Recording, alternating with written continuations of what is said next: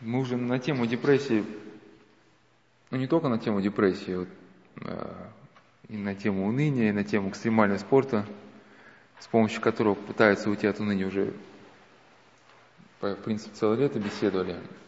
И сейчас уже надо как-то это закруглять. Ну, было много сказано за, за эти летние месяцы, и приблизительно даже нет возможности, даже приблизительно, даже вкратце сказать, о чем была речь, что много аспектов рассматривали. И последняя тема, которая была в этом лете, этим летом поднята, это тема самореализации. То, что люди, попав в состояние депрессии, пытаются выйти из, из этого как-то, ну, где-то интуитивно понимают, что нужно развивать как-то личность, но, к сожалению, путают, путают понятия развития личности э, с понятием там профессия или бизнес или успех. Человек, который находится в состоянии такого упадка, ну, но он развивает бизнес, да, там открыл две фирмы, три фирмы, четыре, но потом понимает, что он не приблизился. Ну да, где-то он амбиции свои реализовывает, где-то ему кому-то что-то он доказывает. Но тоже его ждет здесь, э, на, на этом пути крах, потому что как, как человек, именно как, как личность, он, он, он, он так и не встал на какие-то другие рельсы. То, что мы говорили, что депрессия часто является следствием, ну, свидетельством того, что жизнь человека уклонилась а, с какого-то правильного пути. Просто люди в силу того, что сейчас какая-то утрачена культура, ценности, они не могут даже почувствовать того, что они с этого пути уклонились. У них даже нет никаких ориентиров, они даже, может, не знают, что такое правильный путь или неправильный путь. Но внутренняя тяжесть, которая наваливается на сердце, она свидетельствует о том, что что-то в жизни человека настало пора менять. Много очень мы говорили а, там, значит, про вот сегодняшнее безумие, про то, как люди теряют себя в современном мире – даже, казалось бы, это люди, изначально начавшие делать какие-то добрые дела. Ну и главный вывод, к которому прошлые беседы подошли, это то, что ну, один из аспектов уныния, депрессии, это когда деятельность человека отрывается от каких-то глубинных основ личности. Может, изначально и делал какие-то добрые дела, чтобы ну, развиваться как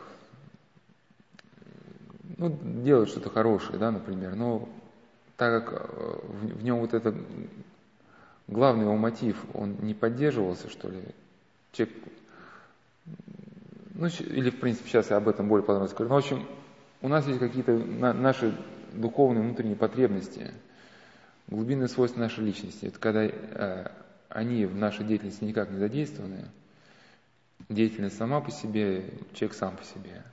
Вот, да, нарастает глубокое... Понятно, о чем я говорю? Нарастает глубокое чувство внутреннего благополучия, человек понимает, что в его жизни происходит что-то не то. Что именно он сформулировать не может. Ну и это а, дальше сейчас я немножко эту тему разовью. Не знаю, успею, успею, успею сегодня закруглить уже эту тему. Мы, а, значит, тему встречи, тему найти себя и уже каким-то выводом уже таким фундаментальным подобраться, чтобы уже на это лето уже беседы закрыть уже. Ну, там, конечно, какие-то темы переходят в следующий год, если он Господь благословит. Ну, учитывая, я на прошлых беседах просто приводил учебные задачи, какой-то там вначале у нас был теоретический материал, потом учебные задачи, истории конкретных людей, которые потеряли себя. Там была одна женщина, которая создала большую общественную организацию, а, помощи другим людям, попавшим в какие-то кризисные ситуации. Ну, начинало все ради, ради добра, но потом втянулось в процесс, и там надо помогать было изнасилованным женщинам, как-то помогать людей с психиатрическими диагнозами, и постепенно где-то вот изначальная цель, ради которой она все начинала, как-то это все испарилось среди вот этой рутины. Ну, не рутина, это все, конечно, горе, судьбы человеческие – но остались только проблемы, проблемы, бесконечные проблемы.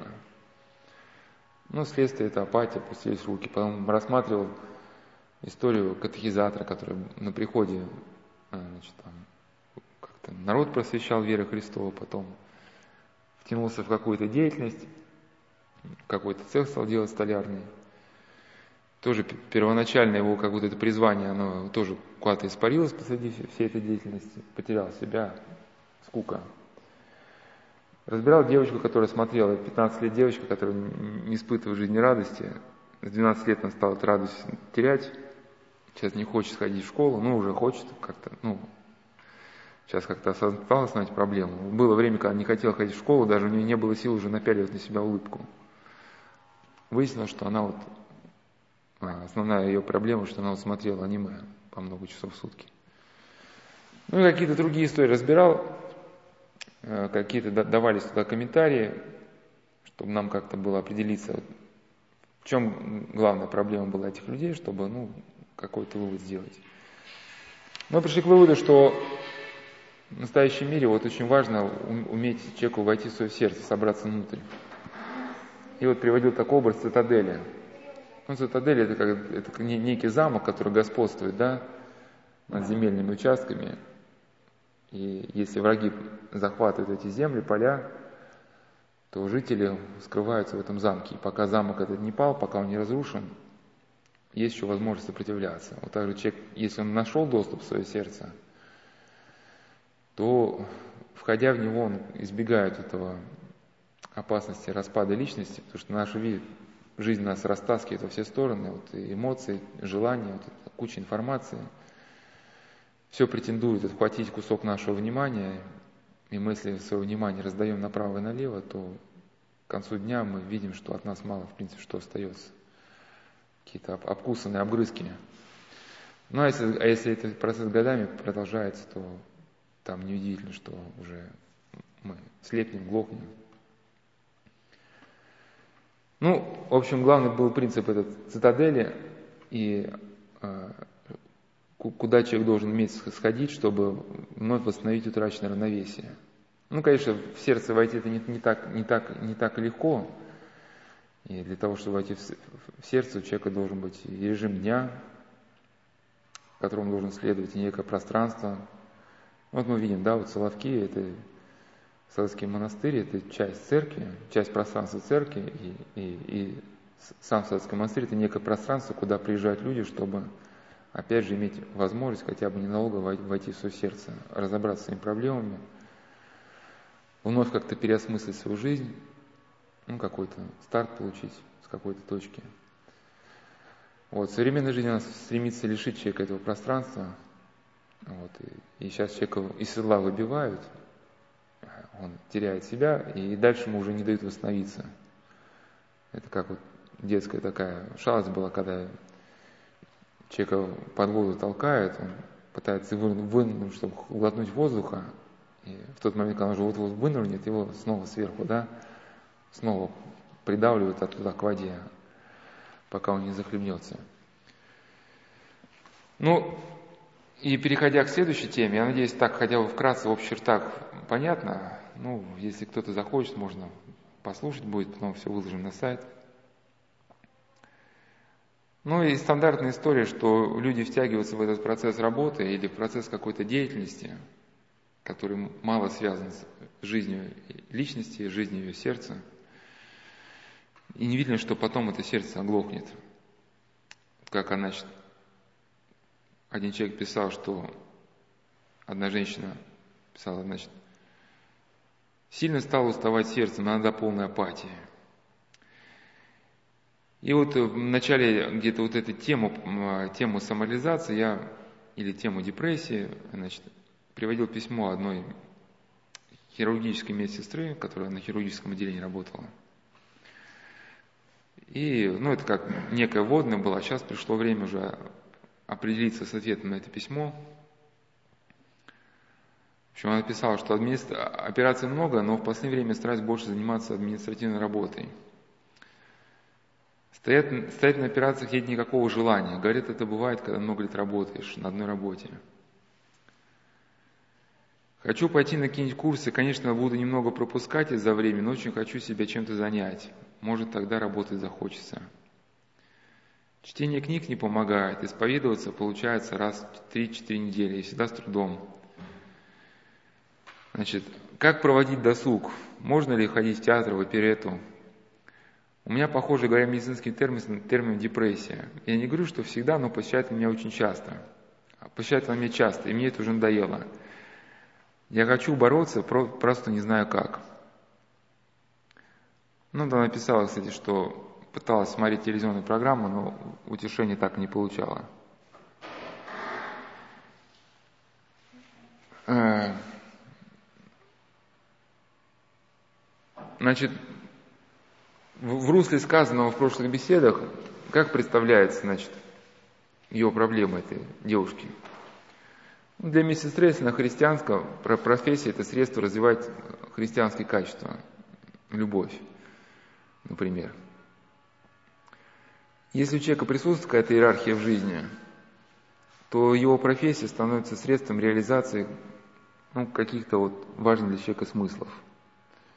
Даже если работа скучная, даже если конвертная линия, все равно человек да, может, например, да даже на этой конвертной линии, если он раздражается от бессмысленности работы, он хотя бы может бороться с своим раздражением, как-то укорять себя нетерпеливости, и через это развивать христианское качество терпения, да, и через то, что он постоянно понижает себя терпением, будет связан со всем евангельским учением в целом. То есть он, в нем будет постоянно вот оживать все то, о чем говорится в Евангелии. Ну, а тем более у медсестры это работает не конвейерная линия, там больше возможностей развивать все, все лучшие христи... ну, качества души. Но э, и смысл в том, что деятельность окрашивается внутренним, э, тем смыслом, который есть в сознании человека – Вся деятельность становится важной, потому что вся деятельность, вплоть до мелочей, может стать выражением любви к Богу и людям. Или наоборот, может стать отвержением этой любви. Вот я приводил пример, что там две медсестры, одна идет и видит у больного, который в лихорадке, у него прядь волос упала на глаза. И она просто не может не убрать, потому что и в этом жесте выражает свою любовь. Вот она сделала, совершила такой, казалось бы, небольшой жест, но любовь укрепилась. Другая, увидев больного, говорит, да, не развалится, завтра все равно выписывают, там, ничего страшного, там, лежи дальше. Вот такая сестра да, не, не развивает себя. Вот, это, вот этот смысл, который окрашивает э, нашу деятельность, э, вот он не появляется сам собой. Его можно подобить э, пару над водой. Пока вода кипятится, есть пар. Когда дрова перестала под котел подплавать, да, пар уходит. Приводил вот я много э, высказаний Исаака Сирина, преподобного, что когда человек хранит безмолвие, ну, для, мы хоть не безмолвники, но в какой-то мере оно возможно для нас, э, читает, молится, то вот какое-то у него, в его душе какое-то тонкое сознание происходящего. Вот он э, что-то видит, что-то очень такое тонкое в, этом, в, этом, в этом мире – но когда безмолвие нарушается, чтение прекращается, вот этот постоянный некий процесс да, в духовной жизни, то тогда вот, вот эта тонкость из, из понимания уходит. И вот Илинг приводил вот, а, в принципе, похожую мысль у Аристотеля взятую. Он говорит, что вот есть э, эписистемы, эписистема – это смыслы, которые включают в себя все прочие смыслы. То есть он как бы говорит, что есть смыслы двух уровнях. Первый, который мы можем просто подчеркнуть, ну, грубо говоря, вот эти скамейки стоят параллельно, да, значит, например. Ну, это банальное наблюдение. Но вот когда человек э, читает, знакомится с мыслями первого уровня, вот на основе их он может прийти вот к этим эписистемам, ну, к тем закономерностям, на основании которых существуют вот эти смыслы первого уровня. Ну, то есть, грубо говоря, когда вы читаете святотеческие книги, просто читаете, читаете, начитываетесь вначале – Потом через какое-то время вдруг вы начинаете понимать вот те закономерности, которые объединяют всех этих авторов, и вы так книжку оставляете и задумываетесь, так вот же оно как. Значит, это, это в ваше сознание вошла эписистема. Вы вдруг видите, что вот и у того автора, и у этого, и у третьего, оказывается, они вот они о чем говорили. Ах, а я-то раньше никогда никак, никак все этого не понимал. То есть вы просто читали, но этого не видели. И почему вот... А на каком-то этапе вы стали, вот, читая ту же самую книгу, просто видеть. Но вот этот процесс видения дается только тогда, когда человек движется постоянно. Да, или как летчику, который постоянно летает, у него вот эти навыки, навыки контроля ситуации, контроля приборов. Когда он перестает летать, эти навыки утрачиваются. Или люди говорят, что вот у меня вера как-то оскудела. Ну, конечно, оскудела. Невозможен отпуск от православия. И чтобы вера, она постоянно развивалась, человек должен, ну, это логично, да, вот ты как компьютерщик понимаешь, развиваться в какой-то теме, да, надо там читать, читать, там, значит, как-то узнавать, советоваться, и только тогда ты продвигаешься. Если э, развиваться, чтобы вера укреплялась, надо жить по вере. Пытаться, даже если нет упования на Бога, все равно уповать. И ты один раз, даже если нет веры, а ты поверил, но смотришь, что Господь тебя не подвел, не бросил, вера укрепляется. Ну или как боксер, да, он приходит, год не тренировался, пришел к тренеру, говорит, знаете, что-то у меня какие-то навыки ослабли. Тренер говорит, конечно, ослабли, я, я, тебя год целый не видел, где-то там ходил, там бродил. И смысл в том, что если человек суетится, перестает читать, молиться, как-то вот, перестает жить по-евангельски, то, конечно, то, что было уже как-то в душе у него когда-то появилось, проявилось, вот этот пар, когда в чайнике, да, уже чайник закипел, вот пар пошел, но чайник выключили, пар ушел. То есть, когда уходит пар, из сознания, из души уходит что-то неуловимое, что нам помогало сшивать вот эту раздробленную реальность в единое целое. То есть мы как бы, пока этот пар был, мы видели, что и эти больные, и, и, и все это, и моя деятельность, и, и, и все, все, все в моей жизни, это все часть какой-то большой картины, да? И понимание этой картины, оно наполняет смысл жизнью. Ой, жизнь, жизнью смыслом. А, но вот процесс остановился, пару ушел, картина стала рассыпаться. Значит, сердце остывает. И, и, и если человек не трудится сердцем в своей работе, то есть не старается любить больных, не старается согреть их своим теплом, то, соответственно, и, и, и, и сердце остывает, и сердце пар уходит. Человек перестает вкладываться сердцем в профессию. И когда уходит эта осмысленность, когда сердце уходит из профессии, ну что остается медсестры? Остаются только бесконечные эти попы шприцами, да, то есть шприцы, которые нужно вкал, в эти попы, да. Остаются шланги, вот остаются эти грязь, там, грязные бинты, вот постоянно, ну не постоянно, но какие-то проблемы эти, да, вот эти, зарплата, вот, э, какие-то между медсестрами какие-то трения. То есть вот это выходит на первый план. И человек тогда понимает вообще, что я здесь делаю, да, за такую маленькую зарплату еще тут корячишься, да? И, и, а, и, и, и радость это уходит. И, в общем, когда остаются попы, э, попы и шприцы, остается только рутина, грязь, от которой начинает тошнить. Человек не видит смысла, он видит только конъюнктуру отношений между ну, медсестрами, видит какие-то моменты, которые только его возмущают. Причем то, что раньше, то, что возмущает, было время, он этого просто не замечал. То есть, можно сказать, происходит такой феномен, который в кавычках можно обозначить как «здравствуй, депрессия». Ну, конечно, слово «здравствуй», конечно, конечно, метафора, мы не можем при депрессии приветствовать. Или, как один сказал юноша по поводу данной ситуации, «здравствуй, морфий», которого у работников клиники есть доступ. Эту э, фразу «здравствуй, морфий» сказал юноша, о котором тоже в этих лекциях не раз рассказывал, он сейчас выцерковляется, именно в процессе этих бесед, значит, а, вот пока мы с вами беседуем, он продолжает церковляться. Вот, я об этом юноше, ну, для тех, кто не слышал, еще раз повторю, он, э, депрессия как бы прострелила его каким образом?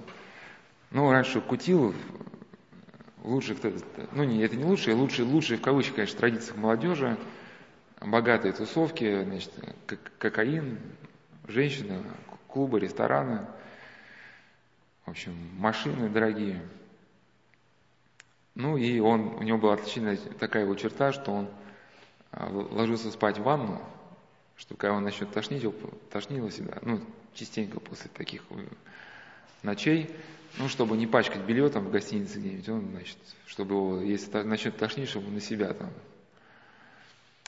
И если он просыпался в своей блевотине в ванне, значит, он там говорит, о, круто, значит, ну, вечер удался. Да, день прошел на славу. Но однажды все пошло незапланированно. В бане проснулся, вот, в этой, значит, блевотине своей. Но у него это было, конечно, не внешнее чувство тошноты. Ему было настолько, стало настолько тошно от себя, что он вскочил, стал мыться под душем, тереться мочалкой, но все никак не мог оттереться. Ему, ему было настолько тошно, что после этого он даже не мог ничего не пить, не употреблять никаких наркотиков. Ну, вот, когда его просто что-то, когда смотришь, он стали смотреть, что он такой удрученный, то есть ему про прежнюю жизнь потерял не всякий смысл. Когда смотришь, он такой удрученный, говорит, да ладно ты, значит, там, ну, его не Вася звали, а, например, Васек, ну, давай кокаинчику. Ну, как только ему говорили это слово, он вспоминал то, что он испытал в этой ванне, у него просто начинал содрогаться. Ну, и он стал как-то из этой ситуации выкарабкиваться. Вначале думал, что это он ненормальный, пока ему его лучший друг в 5 утра не позвонил дрожащим голосом, говорит, слушай, у тебя никогда не было такого, что тебя тошнит от самого себя? Он говорит, было. Ну вот он воцерковлялся а, в одном значит, монастыре, трудничал, и вот какие интересные плоды он рассказал, что когда вернулся в родной город, а, ну это, конечно, это не потому, что он месяц. Это не тот случай, когда ребенок возвращается из, из детского лагеря и смотрит на, на обстановку квартиры как на новую. Ну, это такое интересное ощущение, когда ты обстановку давно не видел, она тебе чувство новизны, да, там, как будто ты диван никогда не видел. Нет, здесь было нечто другое, у него вернулась способность эмоционально реагировать на происходящее. И он э, гулял, ну не гулял, там не говорил, погулял, просто он на эти здания в своем городе смотрел, говорит, как будто их никогда не видел раньше. То есть он э, вот это, вот это вернулась способность ощущать. И, и вот э, и, значит, даже вот интересный такой был момент, когда он приехал к тете, тетя говорит, ну, давай в честь твоего, значит, приезда налила ему стакан вина, он стакан вина выпил и понял, что все, больше вина ему неохота. Потому что для него, если раньше для него были, ну, мог испытать только радость в каком-то состоянии опьянения, какого-то куража, ну, когда действительно, как он говорит, испытываешь депрессию, единственное, где ты можешь себя почувствовать нормально, более имеет наркотики. Но наркотики тоже становятся еще Э, еще большей проблемой, потому что э, э, без них тебе становится еще хуже, чем было раньше, ну, до, до того, как ты начал употреблять. И человек начинает употреблять наркотики, чтобы выйти из пике, а в итоге попадает еще в более крутой пике. Но это так и есть, в принципе, у многих людей биполярное расстройство. Ну, раньше его в советские годы называли на стране маниакально-депрессивный психоз. Ну, некоторые люди, кто употребляет алкоголь, наркотики, у них а, вот это биполярное расстройство, это у них то, из-за чего они, в принципе, начинают. Потому что вот кокаин, алкоголь а, на первых порах сглаживают это состояние. Ну, биполярное расстройство, когда у человека такая фаза перевозбуждения, когда он там, значит, сутками работает, потом фаза, фаза апатии, когда он там сутками лежит. Но с годами фаза апатии, она все больше и больше удлиняется. Значит, он лежит все дольше и дольше, а вот этого периода перевозбуждения все меньше и меньше. Ну, к 50 годам, в принципе, все перетекает туда, в фазу апатии. Ну и люди пытаются как-то сгладить кокаином, еще чем-то. А, кстати, кстати, в компьютерной среде вот это биполярное расстройство, оно очень присутствует. Ну, галлюциногенами. Ну, а в итоге как бы удается сгладить только в первый период. А потом наркотики это состояние еще больше раскачивает, этот маятник. И человек еще, в еще больше входит э, в пике. Ну, то есть, чтобы сгладить, начинаешь э, принять наркотики, не, успев, не успеваешь моргнуть, как ты уже, моргнуть, как ты уже на дне. А, и вот по поводу вина, э, когда вот какой-то, когда его сердце проснулось, он понял, что у него был такой новый опыт, что он испытывает радость, вот, когда он, он находится в своем нормальном состоянии, в собственном сознании. И когда, когда вот тебе проснулась любовь, ну, такой, э, у него были, когда я буду рассказывать про произведение портрет Дариана Грея, там у этого молодого человека некоторые были черты с этим Дарианом Греем, поэтому в, в плане любви надо, конечно, над собой еще работать, в плане победы эгои, над эгоизмом. Но тем не менее, какие-то начатки у него, он стал понимать, что в жизни есть не только он. Он не, не, не единственный человек на этой планете.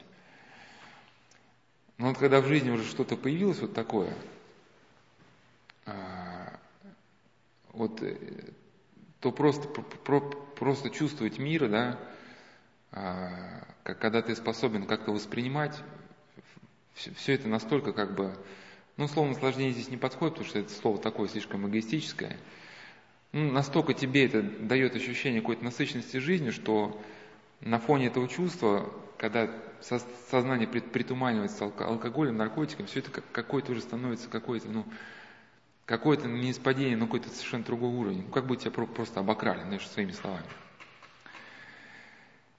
И э, раньше он жил материалистическими понятиями и просто буквально смеялся над, над людьми, которыми как-то высказали другое.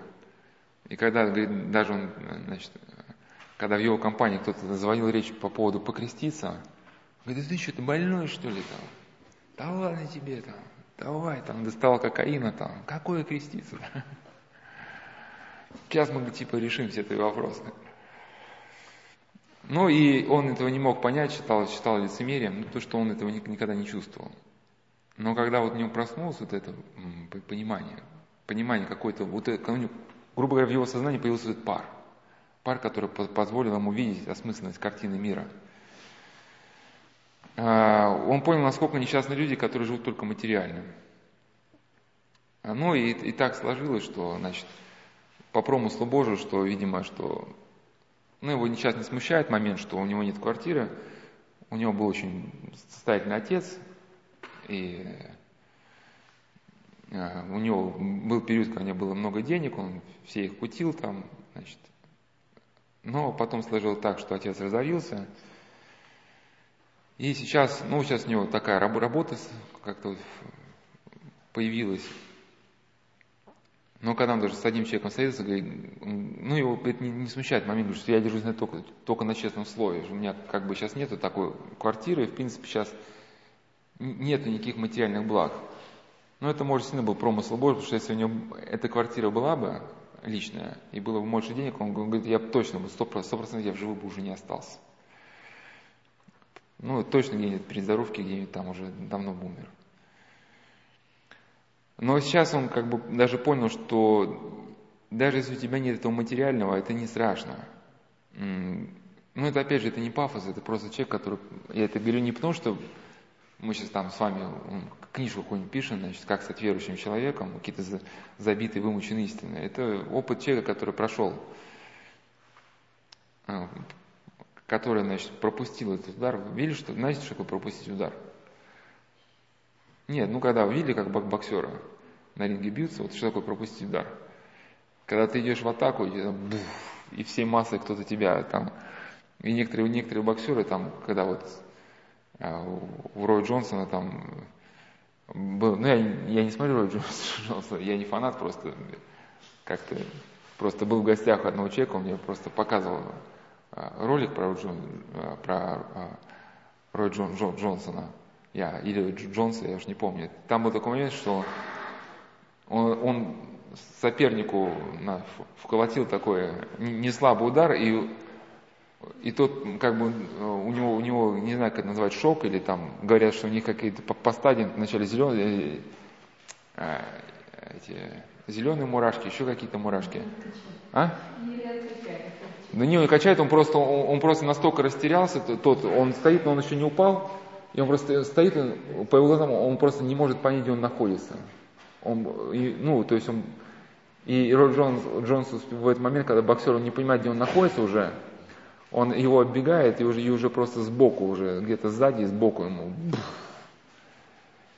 И, и, и у него были такие э, красивые удары, когда, когда он массой, массой вкладывался в человека, да. Но этот молодой человек, он приблизительно вот такой удар, в общем, пропустил. И он говорит, что есть у тебя, у тебя материально или нет, это в принципе не важно. Главное, что у тебя в сердце Бог, и главное, что с ним не разорвать эту связь. А остальное это не столь важно. Ну, человек, кто пережил жизнь без этой связи, когда значит, у тебя внутри какая-то струна оборвалась, и когда тебе уже не в радость, ничего тебе не в радость.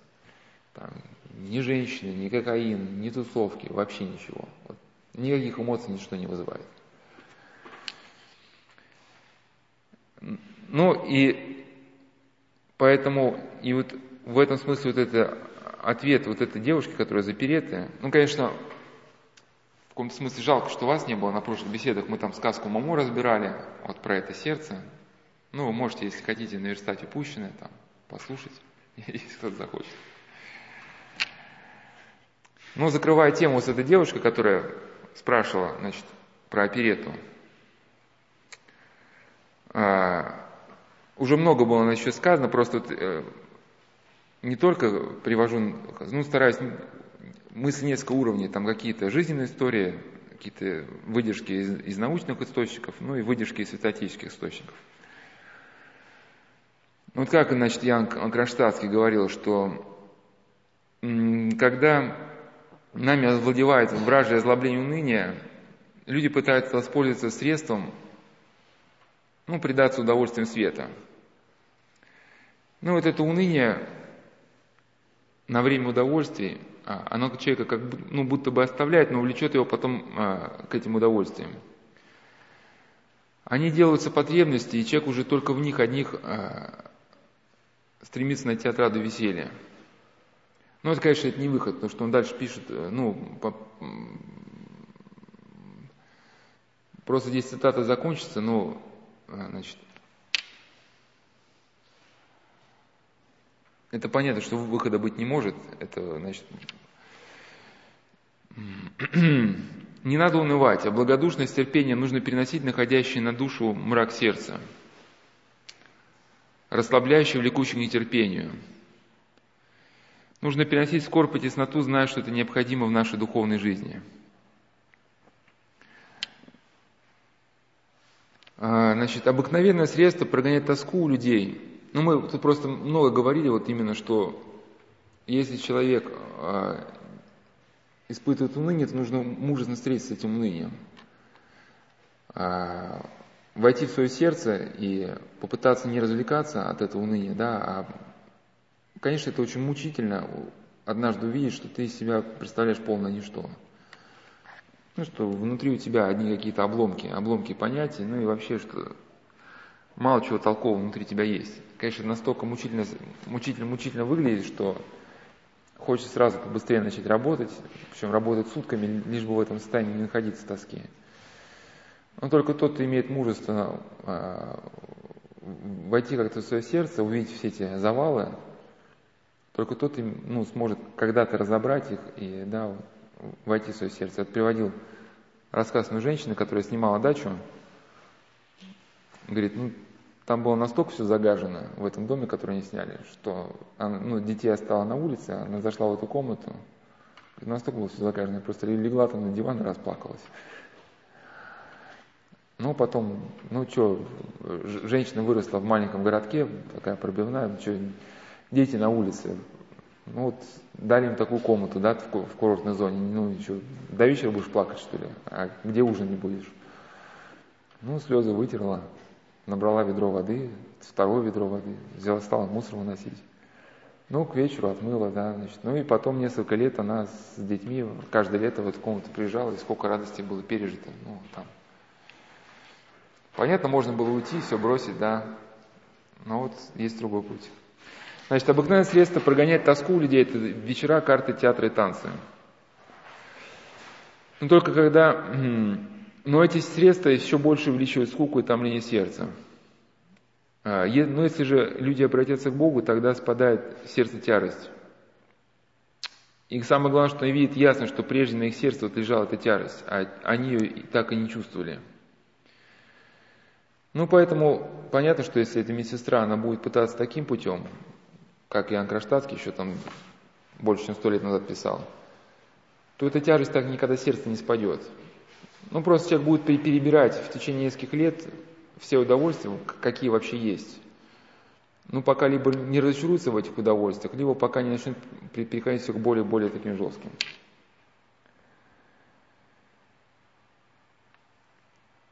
Ну, для тех, кто, значит, вы просто только сейчас пришли, это у нас уже э, уже мы почти два месяца беседуем на тему вот этой депрессии, самореализации. И тут много уже было сказано очень чего по поводу как и, и саморазвития, и по поводу всего-всего остального. И тут нас уже как, как просто мы закругляем уже беседу, чтобы уже как-то уже летний цикл бесед закончен, чтобы подобраться к каким-то выводам. А, значит, вот когда вот эту апатия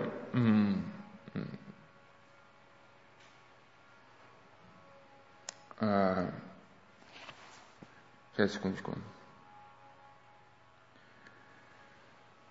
Ну вот, э, когда заходит вообще разговор о депрессии и унынии, конечно, это где-то понятия сходные, об этом так и исследователи пишут, но все-таки где-то разные.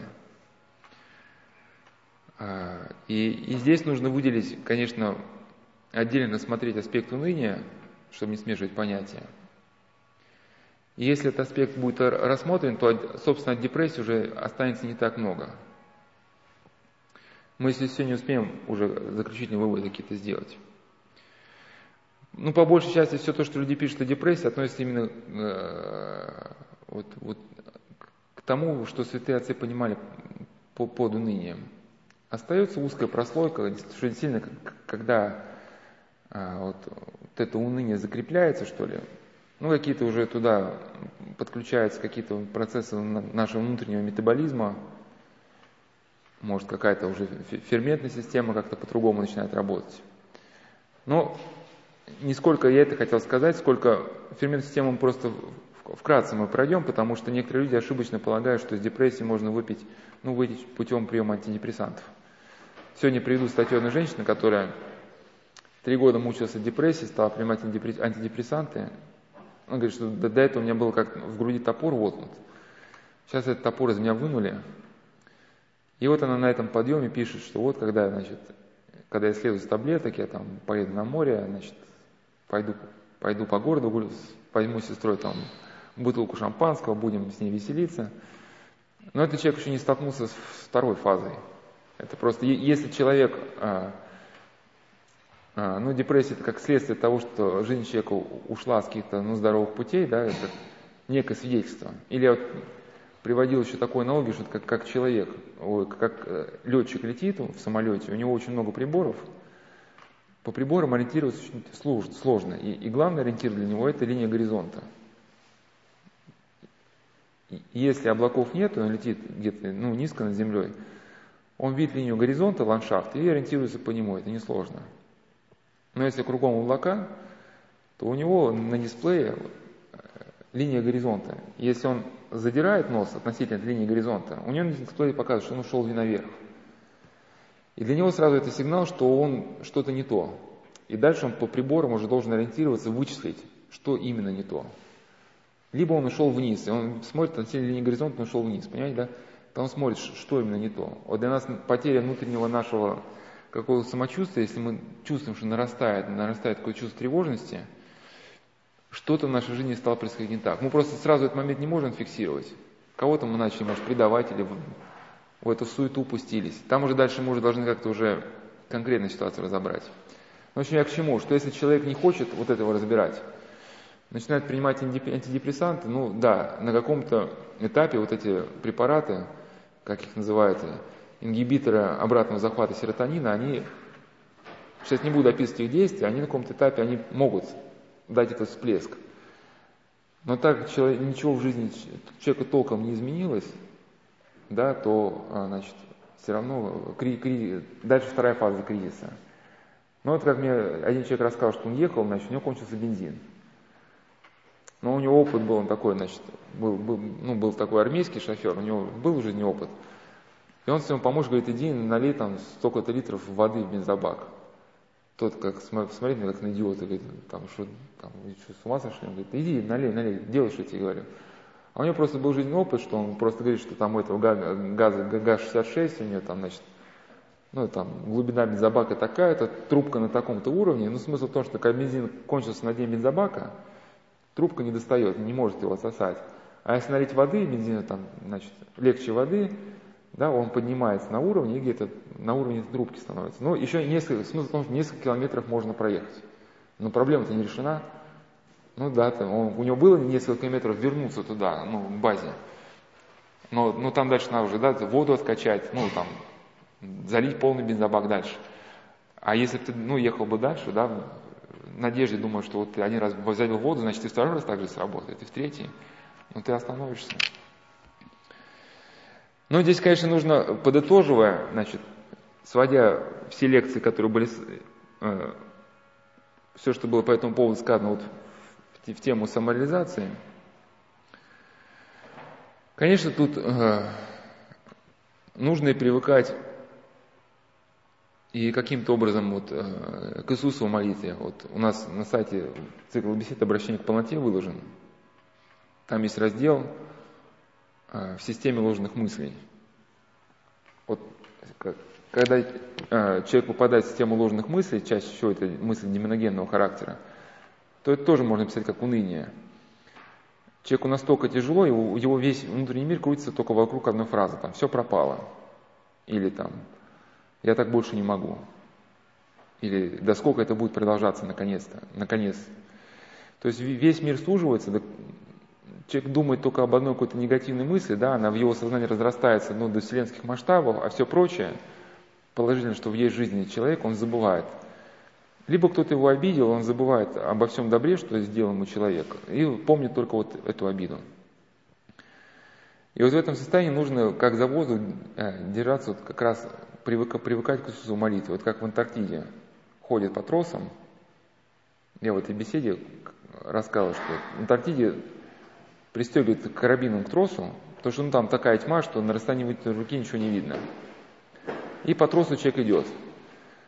Если человек, э, бывали случаи, что человек просто рукой держался за трос, споткнулся случайно по этой трассе, падал, и потом он уже не, ну, Чудом только находил это здание, потому что он ползал, просто упирался в это здание. Ну, ничего не видно вообще. И вот эти мы, мысли, уныние, э, если у человека нет навыка с ними борьбы, конечно, он ну, будет очень долгое время пройдет, но им практически невозможно сопротивляться, ну, возможно, но очень трудно, если нет никакого навыка. Только если человек живет в русле правильной церковной жизни, у него со временем вырабатывается навык – который начинает действовать автоматически вот в состоянии помрачения. Ну, это, грубо говоря, вот как у какого-нибудь бойца рукопашного, по рукопашному бою выработаны навыки рукопашного боя, то эти навыки, они воспроизведутся автоматически. Когда, например, боец там устал, он там бежал через какие-то джунгли, он там, у него ранение, и он еле-еле стоит на ногах, и на него противник нападает, но у него эти приемы производятся автоматически.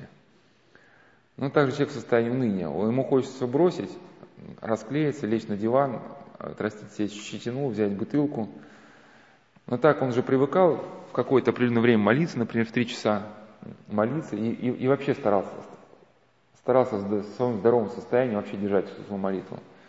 То в нем эти навыки, они продолжают действовать.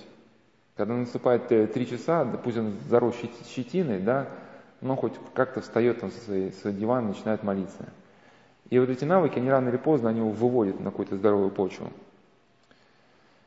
В состоянии уныния э, меняется даже отношение нашей действительности. Если, ну или вот как эта медсестра, да и любой из нас, то, что нам нравилось раньше, вот, или монастырская жизнь могла оказаться полной радости, но в состоянии уныния восприятие действительности меняется, все, все становится отвратительным. И самое страшное, кажется, что так будет всегда. У человека нет даже никакой надежды, он даже не может поверить, что что-то когда-то в его жизни изменится в лучшую сторону.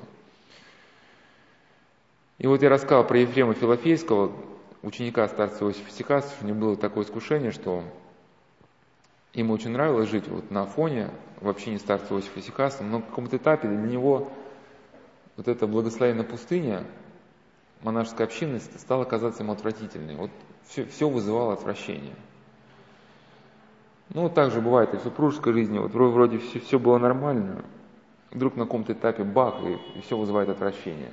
Вот, любимый человек, он прямо на него смотреть не можешь. Ну, а понимать, что бывает, конечно, это вражие, как наваждение, которое пройдет через какое-то время, если человек не будет сдаваться. Но где-то мы сами виноваты, что дали э, доступ дьявола в свое сердце. Ну и если человек все-таки опыта какого-то не получил, то имеет, ну, может этому искушению поддаться опустить руки, поддаться этому желанию ничего не, не делать. И это, конечно, он в этом состоянии начинает закосневать.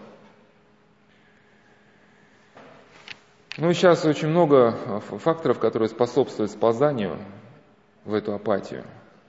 Если человек не живет вот такой какой-то глубокой духовной жизнью, именно активной духовной жизнью, если внутри человека не идет какой-то активный процесс, а, то внешняя среда, она сминает человека. Потому что вот внешняя среда, она очень агрессивная сейчас. И, и если э, человек не читает, как-то не молится, не развивается как христианин, не развивается как человек, то внешняя среда начинает его потихоньку, ну, даже не потихоньку, а очень агрессивно переделать его под себя. И вот как писал Иван Ильин, ну, у него была такая глава из книги «Аксиомы религиозного опыта».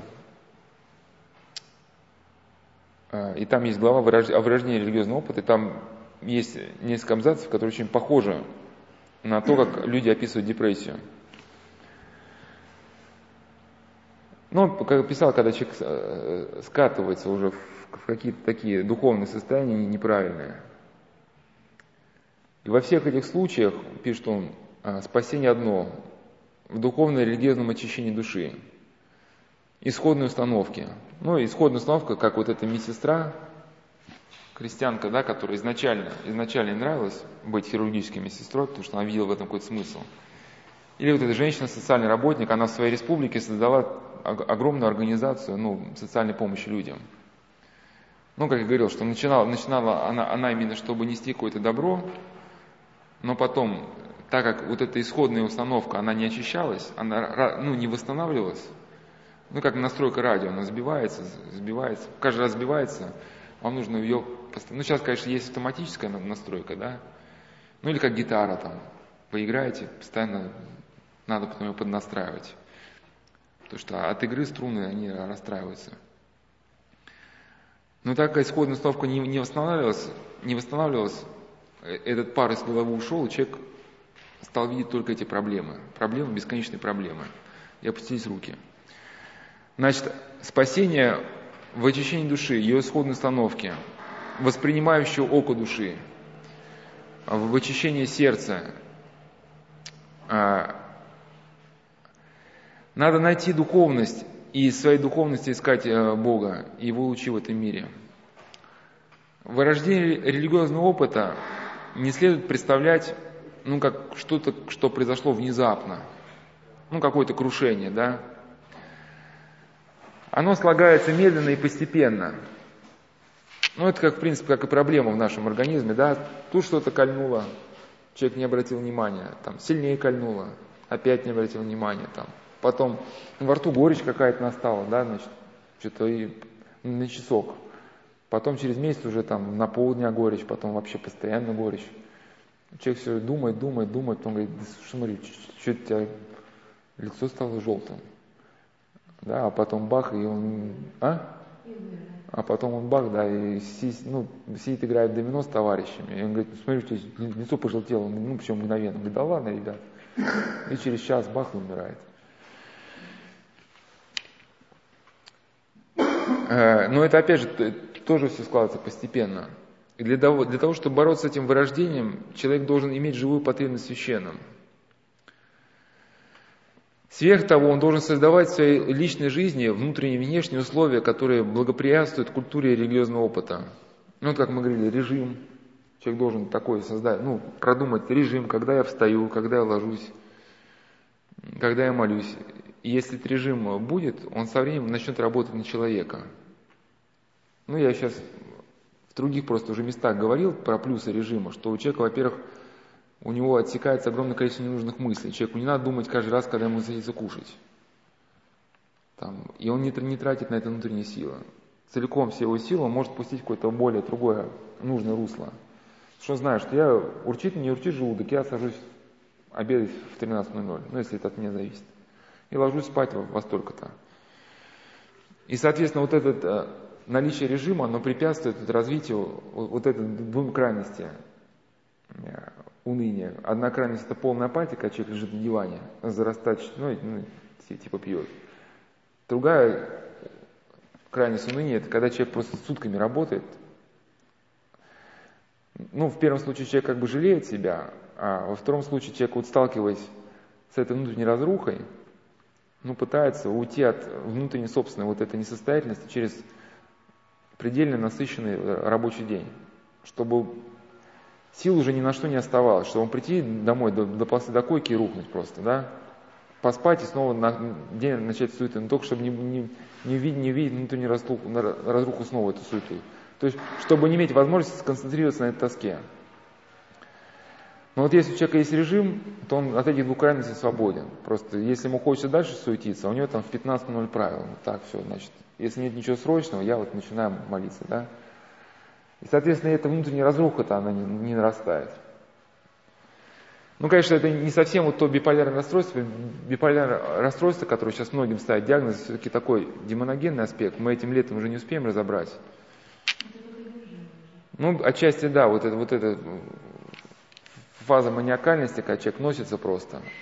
Ну, ну или спит, но, но просто биполярное расстройство об этом а, в книжках психиатрических не пишут, но характеризуется еще, что, что а, ну, ставит диагноз как бы а, невозможность сконцентрироваться, да. Но все-таки у психиатров есть такая опасная тенденция, что они все-таки опасность зомбироваться собственным образованием. То есть, когда уже есть какая-то устоявшаяся доктрина, человек перестает а, обращаться ну, к реальной жизни. Вот я приводил пример, что Аристотель написал, что у муж... Сколько у, мухи лапок, я не помню, не, не смотрел. Восемь или шесть? Ну, очень я часто привожу этот пример, просто Аристотель написал, что у мухи на, на две лапки больше, чем на самом деле. И до какого-то века, то ли до 14 то ли до 16 Везде, везде так и писали. Ни у кого не возникало даже мысли проверить, ну, ну это же Аристотель сказал, да? Ну и, соответственно, как, когда уже есть какая-то устоявшаяся психиатри, ну, психиатрическая концепция, что вот, например, биполярное расстройство то-то и то-то, у людей даже не возникает, ну, как мысли там, проверить или как-то. То есть, э, посмотреть в другую сторону. Да, вот, то есть, это, даже ставились такие эксперименты, я про них рассказывал, что вот, например, э, автомобильное кольцо, ну, от него есть ответвление на другую трассу. Ну, вот, например, запускает машина на это кольцо, и люди начинают по этому кольцу ездить. И постоянно запускают новые машины. И, значит, и, и эти машины все плотнее и плотнее, они начинают ехать уже друг совсем за другом. Но и, и, и система, она стремится, и со временем что происходит? Эти машины полностью останавливаются. И я, я, я уж не, не изучал, в чем смысл эксперимента, ну, подробности. Смысл в том, что никто не видит это ответвление в дороге. То есть они стоят, э, э, двинуться с места они одновременно уже не могут. Да? Потому что могут дальше ехать только когда они одновременно двинутся с места. И вдруг какому-то там человеку говорит, да что мы стоим-то, елки-палки. Вон рядом у нас дорога, да? начинают на, эту дорогу выруливать. Вот. Но смысл в том, что не, не у всех это такая счастливая идея приходит в голову. Но биполярное расстройство, если спрашивать людей, которым ставят диагноз, чем характеризуется, наличием тысячи мыслей. Вот я, ну уже этим летом не буду эти вывески приводить, то есть уже у нас осень. Что когда человек, например, вот у него в голове мысль такая, может мне пойти поставить чайник, и идет ставить чайник, попить чая. Вдруг мысль там, а зачем тебе ставить чайник? Иди лучше мужу в рубашке погладь. Она такая, пошла гладить рубашки. А потом, да куда ты пошла, идиотка там? Тебе надо, ты же ванну хотела помыться. У нее снова мысль. И она начинает к этим мыслям прислушиваться, они там первая, вторая, третья, четвертая, пятая, шестая, и они так пачкуются, пачкуются. И она потом оказывается, что в этом хаосе этих мыслей, она нигде, никак не может сориентироваться, что все-таки делать. Когда теряется эта иерархия, она не может определиться, где среди этих мыслей она. И что бы она ни пыталась сделать, у нее всюду вот страх и тревога. И все, что она может сделать, просто лети, идти, просто лечь и лежать. Или вот, как, кстати, вот этот молодой человек, которого ну, засыпал в ванне, когда, когда тошнил на самого себя, да, когда он жил вот так, ну, в этом хаосе, там, кокаин, женщины и прочее, у него вот эти э, психозы тоже были. Хоть он не ходил к психиатру, но, наверное, может, тоже он поставил биполярное расстройство. У него была подобная история, что когда он выходил из квартиры уже там, ехал на какую-то тусовку, у него вдруг мысль там, а закрыл дверь или не закрыл? Ну, такой идиотский вопрос, да, ну, ты же помнишь, что ты закрыл дверь? Да, выключил утюг, и, и, и, у него был холодный пот, у него, у него такая, ну, паника начиналась. Э, он там в машину через весь город, там, в квартире приезжает, так, закрыл, там, значит, все. Потом уже, чтобы эта паника, когда эта паника началась, она, паника была началась и вечером. То есть он лежит в кровати, где-нибудь там, да, уже в другом месте, и что выключил это, не выключил. И он уже перед выходом из дома все, всю квартиру снимал на телефон. Там замки, чайники. И когда он ночью просыпался, там у него паника начиналась, он так, так, так, так смотрел, там замок, замок, все, все. Но когда он воцерковился, стал читать Евангелие, вот это все стало проходить. И, ну да, и, и когда он уже после воцерковления он погрузился в работу, в суету, забыл читать Евангелие, ему дали благословение читать Евангелие. Лег, лег спать, говорит, и опять этот гон начался. Выключил, не выключил. Все, понял, что надо пора восстанавливать это чтение Евангелия. Ну, кстати, у нас одна была девушка, она ну, медик, практиковались в психиатрической клинике. Говорит, хоть врачи они э, не хотят это слушать, но пациенты, у которых вот эти голоса всякие слышат, когда ставишь аудио, утренняя или вечерняя молитва, да, на время утренних вечерних молитв вот голоса, голоса пропадают. Но это так, это просто к слову. Что, значит, э, человеку нужно постоянно жить в условиях благоприятных. Ну да, так, так и понятно, чтобы спортсмену всегда поддерживать себе форму, не расклеиваться, ему нужно тоже создать себе условия. Там, например, я знал человека, который тренировался с бывшими альфовцами. А так они всю, жизнь занимались спортом, они не могут, ну, став ветеранами, выйдя на пенсию, просто перестать. Поэтому они ходят на секцию бокса, ну, там очень такая хорошая секция бокса, ну, постоянно, чтобы поддерживать его форму, потому что человек, если занимался спортом, если резко оборвет, то у него просто, ну, начнет все болеть. А, и вот и режим дня, и тренировки, вот оно создает все условия поддерживать форму. Ну, также у нас и в духовной жизни. А если человек надеется, что он раз в неделю придет в храм, и типа, и, и, и все ему как ну, на блюдечке с голубой каемочкой, то это, ну, ошибка. Стоит человеку забыть об этом, ну, то есть о том, что нужно создавать в своей жизни условия, благоприятствующие религиозному опыту. Стоит этой потребности быть отодвинуты другими, ну, как мы говорили, человек включается в суету, да, иерархия уходит ценности на второй план. Ну или, так у вас на прошлой беседе не было, еще один образ, чтобы вам было понятно, о чем мы сейчас говорим. Вот если у человека, например, какая-нибудь Марина Иванова, вот этот социальный работник, у нее есть иерархия ее личности. В глубине этой личности это образ Божий, который стремится к первообразу. Да, вот, вот эта потребность, э, например, э, ну, стремление к Богу, да, вот что-то такое первоначальное, то, что родилось вместе с человеком. Ну, там на втором уровне это супруга, на третьем мать.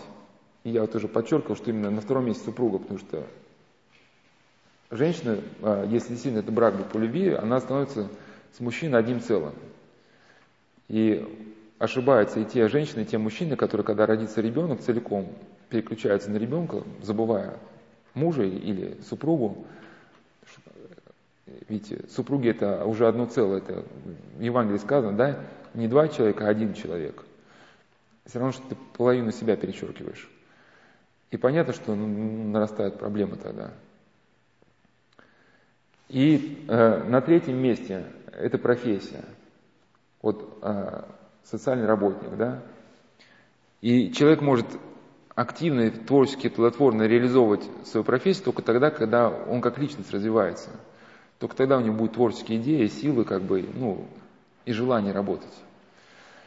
Трагедия заключается в том, что когда вот эта профессия, которая у нас там, да, внизу в, в иерархии, ну, грубо, есть там генерал, да, есть прапорщик. Вот трагедия заключается в том, когда прапорщик начинает управлять армией, отодвигая генерала куда-то там. И получается, не Марина там работает социальным работником, а личность захватывается, то есть социальный работник захватывает эту личность, понимаете, да? И, и, Марина, и Марина включается только когда она приходит домой на полчаса, видит ребенка, и причем э, человек начинает действовать как робот. Он даже ребенка спрашивает, робот, ну это что-то, Васечка, ты сегодня кушал, уроки сделал, да? Уже Марины, ну, нету. Вот она полчаса включается только вечером. Ну, понимаешь, за эти полчаса сердце не успевает развиться, личностные качества не успевают развиться. И понятно, что в человеке не, получает, не появляется этой глубины, которая способна откликаться на происходящее. Ну и тут и понятно, что человек удивляется, что он испытывает скуку в жизни, потому что сам человек живет только полчаса, полчаса за сутки. Понимаете, да? Значит, стоит только этой потребности быть отодвинутой другими, стоит воля слабеть, стоит искусству создавать в своей жизни условия, благоприятствующие религиозному опыту, а, стоит этому искусству растерять свои традиции умения, и религиозный опыт начнет незаметно вырождаться. Груз недуховности, данный человеку от природы, ну там инстинкты, да, настолько велик и тяжел, что нужна реальная, живая, неутомимая противосила. Для того, чтобы этот груз, который тянет нас непрестанно вниз, ну а к этому грузу сейчас, с того времени, как писал Иван Ильин, он-то писал еще во времена еще более-менее спокойные, сейчас к этим курсу прибавились, да, там, а, влияние сект, а, наркомафии, вот это СМИ и прочее, прочее. Вот. Значит, а, для, нужна противосила для того, чтобы этот груз, который постоянно тянет вниз, не овладел интересами, вкусами, жизненными содержаниями, делами и вообще культурой человека. Этот груз, если человек махает на него рукой, совлекает человека незаметно в пошлость. Но пошлость это такой образ жизни, при котором человек живет так, как будто духовности никакой нет. И религиозный опыт начинает вырождаться. Чем незаметнее этот процесс совершается, тем труднее с ним бороться – и тем вреднее непоправим бывают последствия. Ну вот и э, вот эта тема, в рамках которой мы сейчас ведем беседу, тема самореализации, да, э, когда человек испытывает внутренний тяжкий кризис, а вот в частности депрессии, да, Люди хотят вновь испытать радость жизни, но, но не, понимая, а, не понимают простой вещи, что сам кризис а, возник вследствие вот этой какой-то расслабленности, ухода человека не, не туда. И, соответственно, поэтому здоровый выход стоит только в, том, да, какой мобилизация сил, собирание внутрь и возвращение к истокам. Но люди хотят каким-то искусственным путем вот эту радость э, в себе создать, минуя вот этот подвиг, вот эту аскезу. Я вот приводил слова преподобного Максима Исповедника, что мир души – это плод ужасов подвижнического жития. То есть мир души создается не психотехнически, когда человек пытается себе как-то путем аутотренинга зафиксировать на себя там, там, почувствуйте, как море омывает, теплое море омывает вашу правую руку, там, левую руку. Да, а, а когда человек вступил в схватку с своими страстями, и именно плод ужасов на этом пути действительно этот путь очень тяжелый, но это, если по аналогии со, с жизнью спортсмена, да, сколько спортсмену приходится трудов положить на то, чтобы добиться результата. Ну, просто апостол Павел, в послании к апостолу Тимофею, Слава приводил на прошлых беседах, он говорит, что ну, упражняйся в благочестии. Там в греческом языке вот слово ну, связано с гимнастикой. То есть в, духов, в духовной жизни мы также должны упражняться, вот как какой-то атлет должен упражняться какой-нибудь бегун, да, чтобы он выиграть что-то, какое-то состязание, он должен ну, до пота работать. И еще у, у, у Максима Исповедника есть значит, что очень хорошие слова о огненном преодолении себя. То есть действительно человек растет, выходит из кризиса, когда вот совершается некое огненное преодоление себя. Вот тебе тяжело, тебе хочется там расклеиться или тебе хочется все бросить. Э, ну, ну, ты пытаешься преодолеть себя, и в этом моменте как бы ты поднимаешься в каком-то смысле над своими слабостями, над своими пороками, над своими влечениями. И ты рождаешься, ну, рождаешься подлинно как человек. Ну, по аналогии со спортсменом, да, вот в этом через «не могу» рождается спортсмен как спортсмен. И вот Гавриил Бунгин писал, что святые отцы желают не только вернуть человека к себе самому, но и по достижении этой цели вывести человека за пределы самого себя. Ну, в каком смысле? Не, это не в том смысле потери самого себя, да? Здесь не про медитацию говорится. Здесь Гавриил Бунги приводит слова Блеза Паскаля, такой мыслитель. Человек себя превосходит. И, э, значит, и, и Блез, Паскаль, Блез Паскаль прав, потому что человеку требуется постоянно преодолевать себя, чтобы быть человеком. То есть вот этот м, груз недуховности, апатии, страстей нас постоянно тянет вниз. Да, и, и постоянно нужно вот это усилие, чтобы превозмочь. Или вот я приводил слова Экзупери, что, значит, он написал от имени Восточного царя свою книгу «Цитадель». В этой книге сказано, что вот этому царю Господь вменил стремиться к преображению. Ну, понятно, преображение стремиться очень бывает болезненно. А, любое преображение болезненно, Господи. По Твоему милосердию я карабкаюсь к Тебе по склону, чтобы сбыться. Ну, это очень хороший образ. Ну и, конечно, Э, чтобы быть объективным, надо сказать, что ощущение потери себя нарастает не только, когда наша деятельность отрывается от основ нашей личности. Приводил историю одной медсестры, уже, ну, уже другой, которая тоже ну, была, значит, занималась делами милосердия, но на каком-то этапе потеряла себя, говорила, что не перестала понимать, кто я, куда я, для чего я.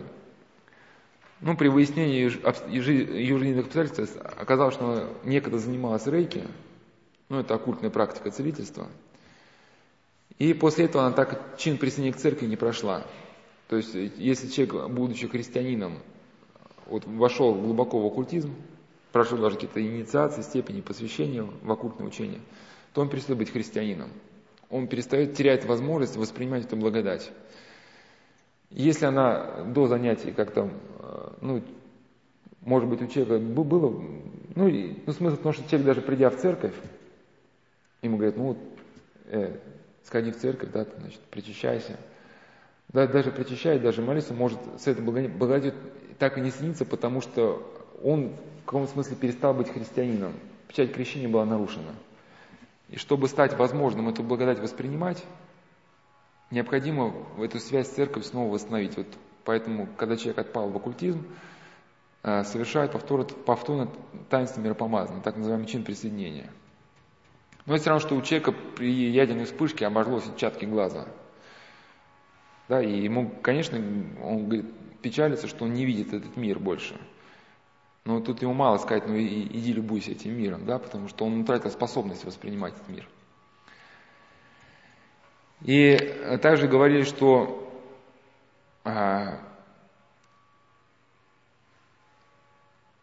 если на глубине души, личности человека живет ересь, неосмысленная, не понятая им, то она препятствует человеку воспринимать эту благодать, а, ну, в которую мог, мог, по идее, соединиться в церкви. И здесь бывшему оккультисту, эзотерику необходимо пересмотреть свое мировоззрение, чтобы найти вот эту ересь, иначе он так принципе, себя не найдет. Ну, а почему это важно? Потому что встреча с самим собой может произойти только тогда, когда человек встретится с Богом.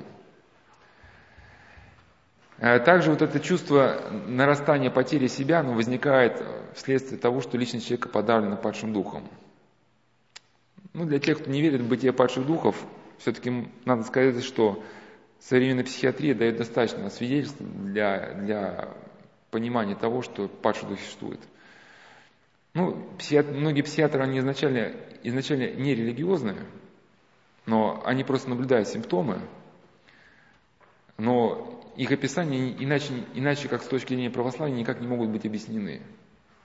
Ну, например, вот автоматически, вот эти автоматизмы, ну, амбулаторный автоматизм, вот синдром Канинского Клерамбо, когда, да, человек двигается, совершает преступление, а потом не помнит, а, почему он совершил это преступление – или он совершил преступление для имени характерным способом.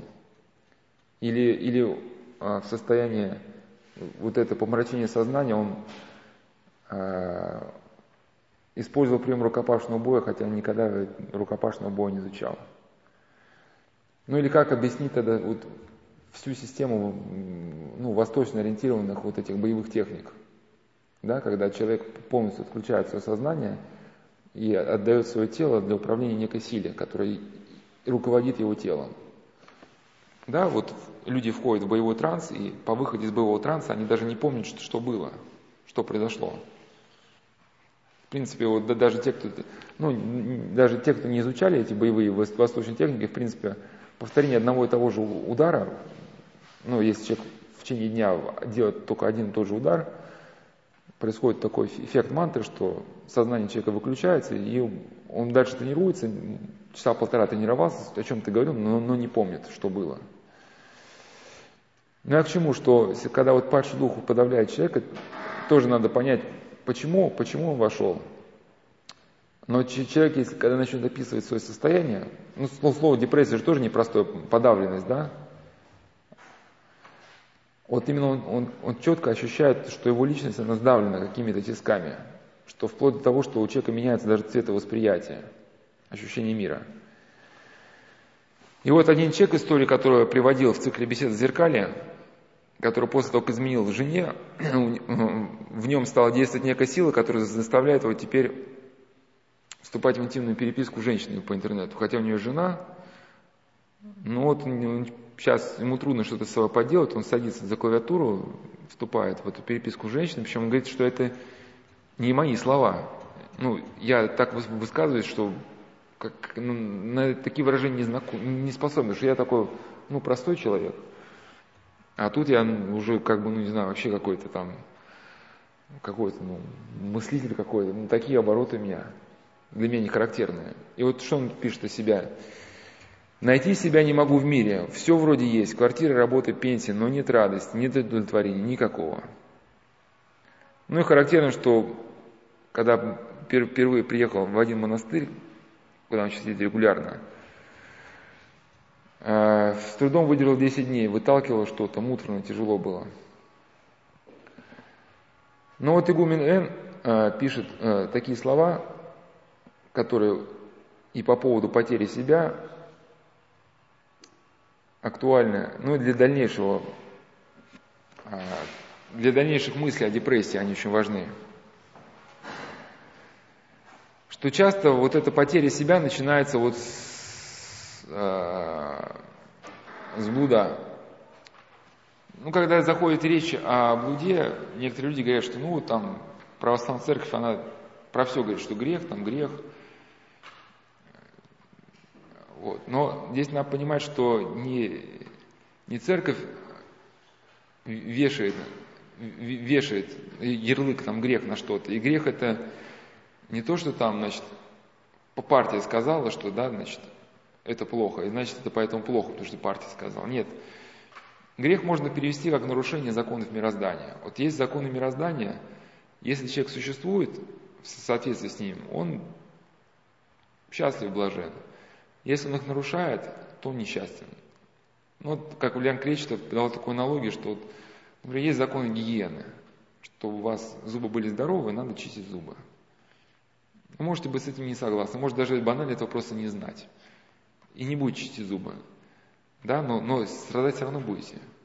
Зуб будет разрушаться, гнить. Да, и также вот если мы в личной жизни нашей не соблюдаем эти законы, по незнанию или не по незнанию, уже другой вопрос, но все равно мы страдаем. Но вот так, так было в мироздании установлено, что вот, когда мужчина и женщина вступают в, в брак, вот эти интимные отношения, они не, не вызывают трагических последствий. Ну, я на, на предыдущих беседах рассказывал, почему. Потому что если действительно брак это объединение двух людей в одно целое, ведь понятно, что интимная сфера, она является не единственной. Там все это уравновешивается, все это в какой-то полноте. Это, интимная сфера – это как выражение любви, любви уже взаимных супругов. Во-первых, есть взаимная любовь, есть рождение детей, но есть там совместная какая-то деятельность, да. А, ну и Проблема начинается тогда, когда люди встречаются вот так, ну именно в греховном каком-то понимании. Тогда блуд, как, впрочем, и любая другая страсть, очень быстро все сознание человека переориентирует только в одну область. Ну, он реально зацикливается только на одной какой-то теме. Его мышление начинает работать только в одну тему.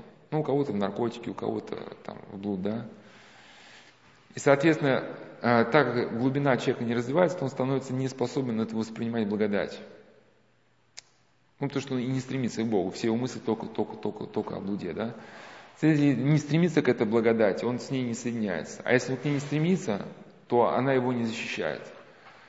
А кроме благодати нас ничто не может защитить от мира падших духов. Признаем мы их, не признаем, отвергаем, не отвергаем, это наши личные сложности. Если снайпер сидит на какой-то водокачке, стреляет по площади, и увидите, как люди рядом, люди рядом падают, да, с пробитыми головами, при этом продолжая гулять, говорит, ну, я не верю, что какие-то снайперы есть. Как у нас там в 21 веке там может быть снайпер в городе, да? Но это ваши личные сложности, да? Значит, люди умнее, они увидят, что кто-то падает, они будут как-то, ну, там, не знаю, за угол зайдут хотя бы как минимум. Ну и, и демоны, зная, что вот эта сфера э, интимная э, приводит к таким последствиям, к утрате благодати, они активно пытаются в человеке возбудить эту гиперсексуальность еще с самых малых лет. Ну, потому что есть, конечно, другие способы утратить благодать. Убийство, ересь. Но на убийство не все решаются. Ну, понятно, что страшно, хотя бы даже с точки зрения закона. А блуд вроде бы как бы, ну, сейчас это в порядке вещей, да, и человек начинает, э, идет на это. Но я в прошлых беседах говорил, что даже с точки зрения социальной психологии уже известно, что а, подростки, впадая в блуд, начиная вот эту раннюю половую жизнь, впадают в ту же депрессию. И это прекрасно знает наркомафия, поэтому одно, одно из деятельных направлений работы наркомафии, ну это не работа, деятельность наркомафии, это организация журналов, пропагандирующих вот эту свободу, ну, свободные интимные отношения. Потому что, ну, известно, что через это интим люди быстро впадают в депрессию. А депрессивный человек ищет, как бы ему от этой депрессии уйти. Если не приходит к подлинному изменению жизни, к религиозности, он приходит, скорее всего, к наркотикам, либо к каким-то ну, другим вещам подобным, ну, либо к фармакологии. Очень сложно, кстати, провести грань между фармакологией да, и наркотическими наркотиками. А, ну, я приводил эти слова Натальи Марковой. Но вот игумен Н пишет, что а, современный подростковый журнал имеет вполне сознательную цель раскрепостить в девочек-мальчиков сексуальную сферу, убрать понятие совести, стыда, нравственности, любви. И все это замечится физиологическими животными взаимоотношениями – у людей не формируется никаких нравственных ценностей, не остается никаких духовных побуждений. А почему сегодня с особым рвением высмеивается невинность?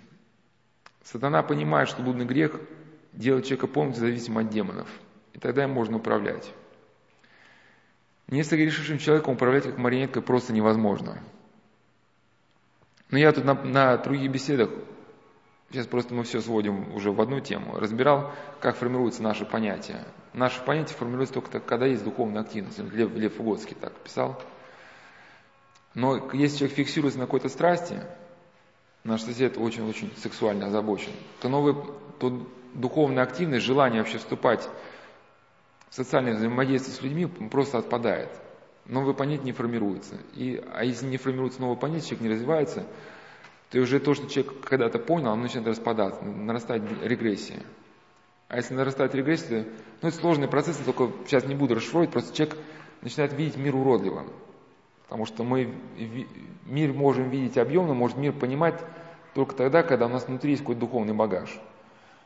Потому что на самом деле мы, э, как показал академик Томский, мы из окружающей действительности мы схватываем несколько признаков только – ну, из, из человека, которого мы видим, да, два-три два, признака улавливаем, например, а образ человека достраиваем, исходя из того материала, который име, имеется внутри нас. Эффект интерполяции. А если человек, соответственно, всю жизнь только, например, вот, ну, Ну, до 22 лет просто занимался, был дом постоянно. Никаких понятий в жизни формироваться он э, формировать не смог. Соответственно, нет ничего удивительного, что мир видится ему вот, серым, унылым, кругом ему все кажется вот в таком, в каком-то, видит все в одном ключе. Значит, о чем говорит, значит, игумен Н, для чего я это все развел про блуд? Что человек должен завоевать свободу, освободив себя от порабощения воли демонической.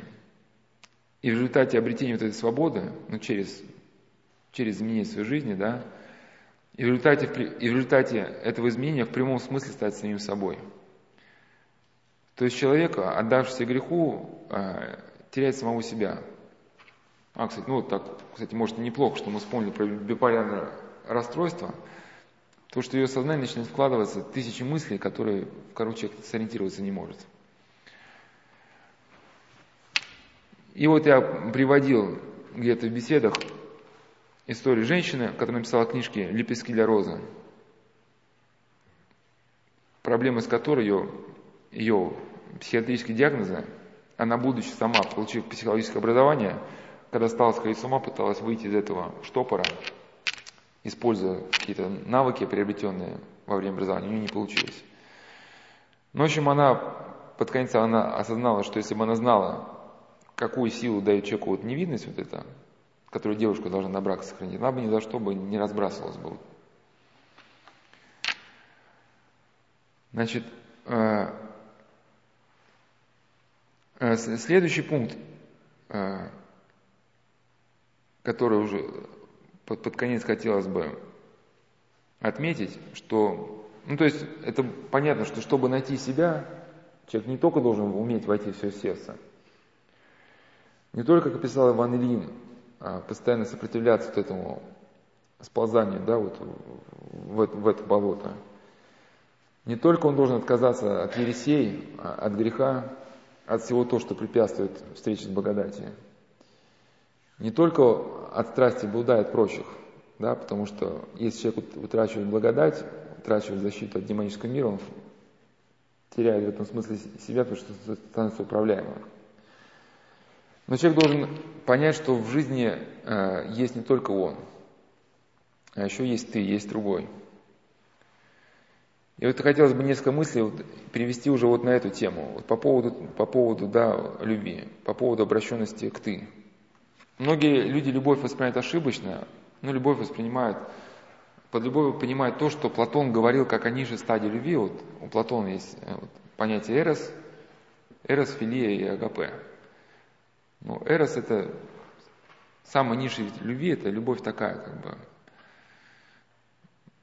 ну, гормональная, что ли, да, вот, как вот там девушки говорят, что вот, бывает влюбленность на три месяца. Тебе, тебе дают наркотический паек, ты, значит, порхаешь, ничего не видишь, у тебя шоры на глазах, да? Потом наркотический паек заканчивается через три месяца, ты начинаешь видеть реальную картину, реальное положение дела, у тебя пустота, разочарование. Да, но вот, вот это, вот, когда вот приходит эта влюбленность, э, человек на самом деле границы собственной самозамкнутости не прорывает. Он с другим человеком общается только чтобы, ну, мне типа, меня самого чтобы штырило, да. У меня есть объект там, моя влюбленность. Я хочу, чтобы этот объект был постоянно со мной, постоянно наслаждаться им. Но подлинного желания, вот, ну, не знаю, акцент а, перенести вот на вот другого человека, подумать, вот, кто он такой, да, для чего он и кто он, вот, вот этого еще не возникает. Потому что это уже вот это может возникнуть только вот тот любви, когда вот, как может по Платону уже агапе, жертвенная любовь. К, к такой зацикленности на себе ведет очень масса процессов. Вот мы говорили, начали вот эту раздел депрессии, один раздел депрессии с фильма Happy People, когда люди пытаясь выйти из депрессии, пытались найти себя в религии, но к православию они не обратились, поехали в Японию. Но медитативный путь, все-таки он, э, там масса аспектов есть, почему он не решает этого вопроса. Ну, в цикле бесед зеркали более подробно говорил про йогу и про, и про прочее, про медитацию. Но в медитативных практиках нет вот этого прорыва к любви. Как писал, значит, рассказал о себе один человек, его слова я взял из... Есть очень авторитетное исследование, к чему приводит практика трансцендентальной медитации. Институт молодежи и общества Байнш... Беншайн, ФРГ, 1980 Ну, там по, по заказу Ну, в общем, Верховный суд ФРГ подтвердил достоверность этого исследования. Ну, один молодой человек, значит, о себе рассказывал, что возрастающая концентрация, что у него была возрастающая концентрация или поглощенность самим собой. Сосредоточенность в себе. Вы концентрируетесь на своей нервной системе, вы заняты ей. Вы стараетесь полностью отгородиться от мира. И на этом этапе у него появилась как бы некая идея, что личность является бессмысленной, бессмысленной, бессмысленной но необходимой для социального мира. Если, например, один на вершине горы, зачем мне там личность? Ну, я к чему, что когда вот нарастают вот, вот эти процессы, э, процессы вхождения медитативной практики, за ними нарастают вот эти процессы, которые, ну, здесь у человека, хотя он просто намекнул, да, но некие процессы, которые можно было с точки зрения психиатрии бы назвать как диссоциация личности, растворение личности в переживаниях, ну, потери себя.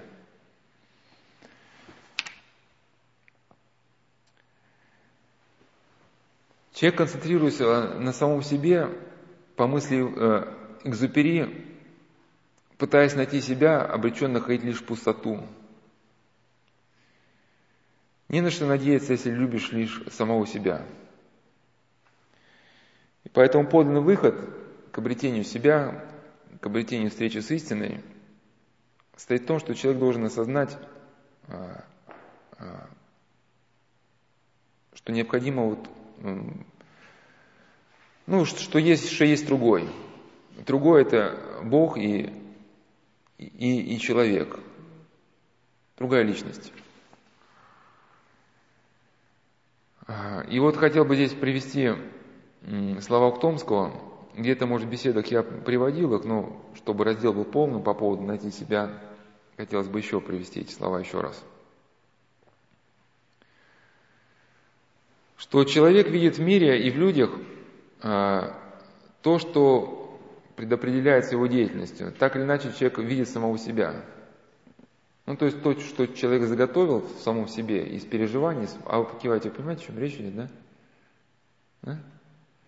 Что если человек, он всю жизнь стремился, э, значит, к любви, к добру, то он и в других людях сумеет это что-то что, что подметить. Вот какой-нибудь педагог сумеет в воспитанниках подметить какую-то возможность преображения, сумеет построить так педагогический процесс – и главное, что на его вот, вот сподвижки и дети сами откликнутся. Но просто нюанс в том, что действительно стремление к преображению человека есть. И даже самые хулиганы, у них это стремление есть просто. Они, как один священник очень опытно сказал, что они просто часто не, откликаются на слова взрослых, потому что взрослым не верят, видят взрослых только одно лицемерие. А на самом деле самые отчаянные хулиганы, они присматриваются к жизни.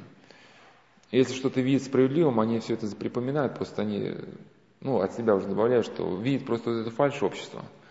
Поэтому, когда взрослые пытаются с ними заигрывать в какую-то там, не знаю, социальную ответственность, там, да, в какую-то там профессию, там еще что-то, они видят, что, ну, что люди просто играют. Значит, человек видит лишь то, что предопределено, ну, вор, вор везде видит воров, обжор везде видит обжор. То, что предопределено его деятельностью. И в этом может быть величайшее наказание человека. Тут зачатки аутизма кабинетных ученых, самозамкнутых философов, самодовольных натур. Это пишет академик Томский, основатель, один из основателей нейрофизиологии. Тут же начинается систематический бред параноика с ее уверенностью, что его кто-то преследует, им все заняты и что он ужасно велик. Ну, кстати, вот Ухтомский он еще дает понимание, почему психиатрия это не видит в реальной жизни, что пишет, пишет о таком феномене абстракции, что если человек уже в чем-то убедился, у него какие-то есть те идеи, которые он считает главными, вот он видит только это, а ничего другого просто, просто не, не в состоянии воспринять. И вот он приводит в пример э, героя романа Достоевского э, «Двойник». Если кто-то читал, там такой был клерк, ну, по-нашему, это менеджер среднего вина с какого-нибудь офиса, который вдруг начинает везде видеть самого себя. Он видит своего двойника, который начинает везде его преследовать. Приходит к нему домой, живет у него дома, но при этом встреча с двойником, она окрашивается чувством глубокого, ну, какого-то страха, какой-то сильной тревоги. Он просто потом этот Галякин забывает об этой тревоге. И потом этот клерк, а, его двойник работает с ним в офисе, ну, по, ну в той терминологии, в, в конторе, да, писарем. И потом сдает Галяткина с потрохами там. Вначале действует как друг его, а потом начальство сдает с потрохами. Да, и господина Галякина в психиатрическую лечебницу упекают.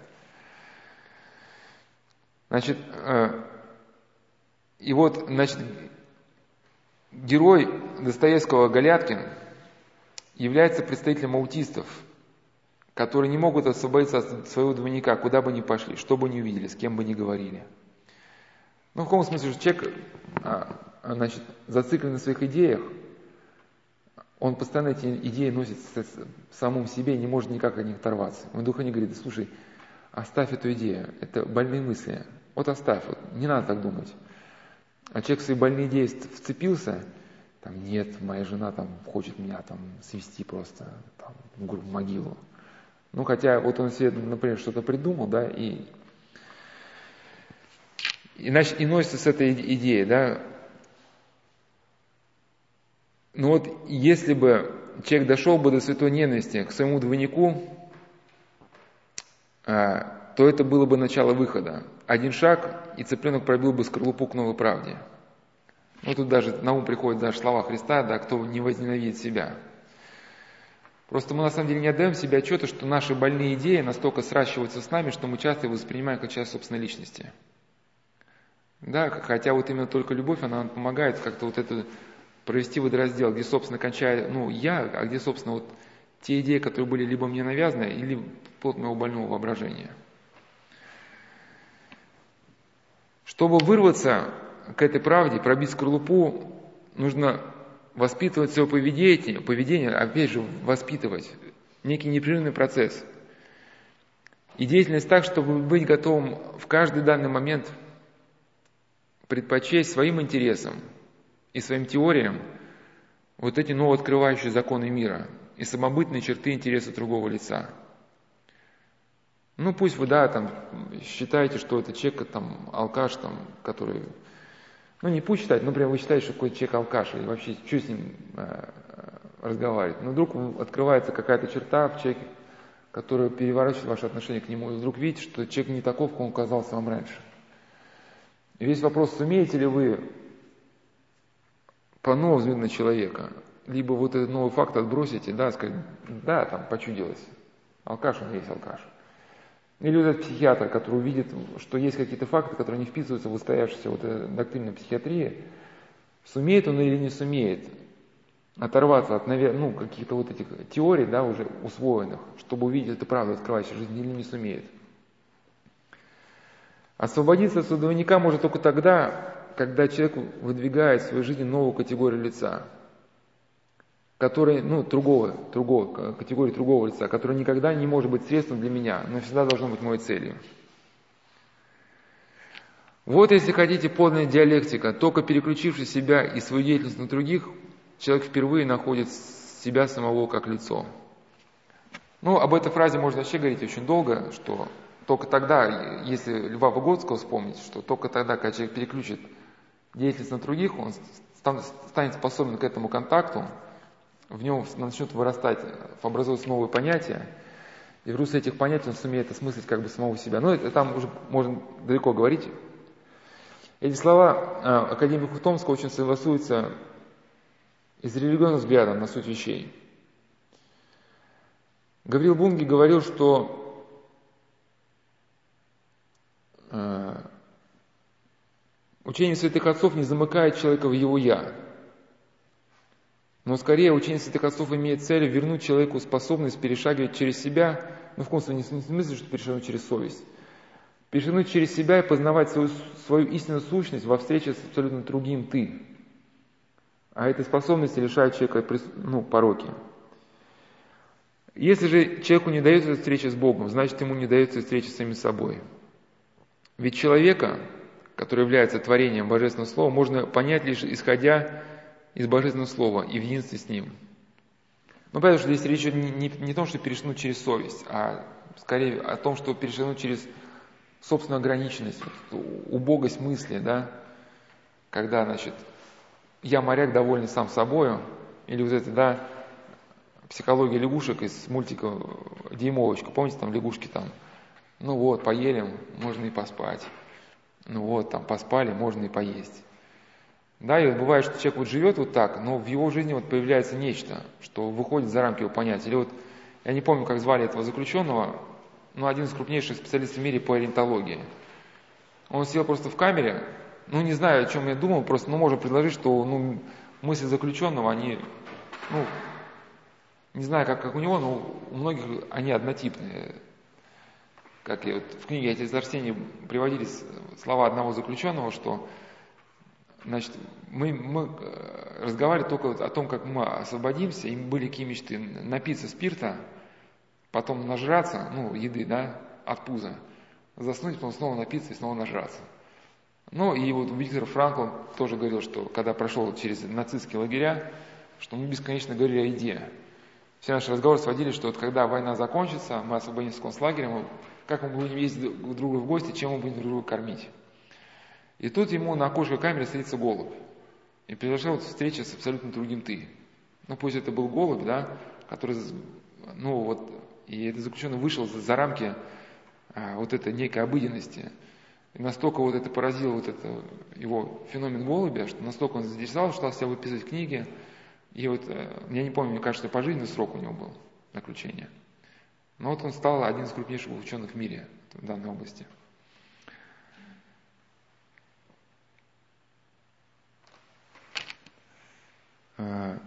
Адам, значит, э, он еще писал, что как раз Адам, когда обернулся, вот этот плод, да, помните, да, вот эта история Адама, трагедию, Господь сказал, не вкушай с этого дерева познания добра и зла. Ну, говорил Бунгин, что, объясняет, что такое дерево познания добра и зла? То есть Господь показал, что есть добро и что есть зло. Ну, в том смысле, что э, не надо человеку вмешиваться, чтобы черное называть белым и белое черным. То есть вот есть существуют законы мира, по которым блуд убийства, если человек совершает, тогда он начинает разлагаться как личность. Если человек хочет а, жить, хочет быть счастлив, то ему не надо пытаться поменять эти законы, все равно поменять не получится. Он просто будет страдать все равно. Ну вот он так объясняет это древо познания добра и зла, что не вкушай с этого древа. Вот, но Адам, когда захотел, э, значит, этот плод съесть, ему казалось, что он а, как бы обретет самого себя, пытался ну, обратиться к себе. Но обратившись к себе, он только касаясь Богом, тут же потерял самого себя. И также в эпоху Возрождения интересы человека направились на защиту свободы познания. И для конкретного человека эпоха Возрождения обернулась утратой чувства присутствия в мире. А, ну, абсолютно не в смысле вот учения Индии, там, об абсолюте, в христианском разрезе. Присутствие в мире Абсолюта, который только и дает меру твоего собственного «я», а также обернулся утратой ощущения единства. Не просто некого э, значит, единства без, э, единства без смешения «я» в созерцании другого «ты». Ну, то есть, э, такая мысль сложная, ну, понимаете, да, значит, когда человек разорвал связь с Богом, он разорвал возможность ощущать единство – когда человек, не смешиваясь с Богом, в то же время созерцает другого «ты». И главным лекарством от уныния, отец говорил, но это уже мысль, это уже принадлежит скорее уже следующему, следующему витку, это мы уже в следующем году, если доживем, будем про любовь говорить. Но эта тема, его следующие слова связаны с темой любви и найти самого себя, поэтому в двух местах это будет идея приведена. Поэтому главным лекарством от уныния он ощущает, э, э, считает осознанное ожидание Бога в терпении среди мрака неверия и отчаяния. Ну вот как один миссионер заметил, основную черту уныния это две, это неверие и ощущение, что так будет всегда. Ну этот мрак будет всегда.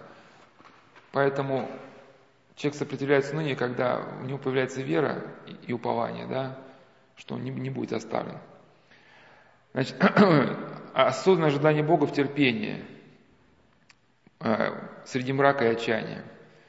Вырваться из дьявольского круга уныния можно только тогда, когда человек способен проломить брешь в темницу собственного «я», своей безысходной обособленности, чтобы открыться навстречу подлинно личностному существованию для другого и тем самым открыть свое сердце для подлинной любви, вновь обрести себя самого в даре, в даре другому.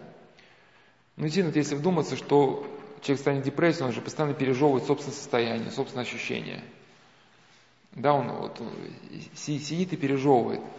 И вот нет у него некой силы, чтобы, даже если он, будучи православным христианином, вроде бы он формально там и верит, даже он ходит, причащается, но вот из постоянного вот этого монолога с самим собой, когда его что-то не устраивает, или он чем-то недоволен, он это постоянно жует, жует, жует, вот пробить брешь он не может, чтобы, да, набраться сил мужественно и вырваться вот в это море к ты.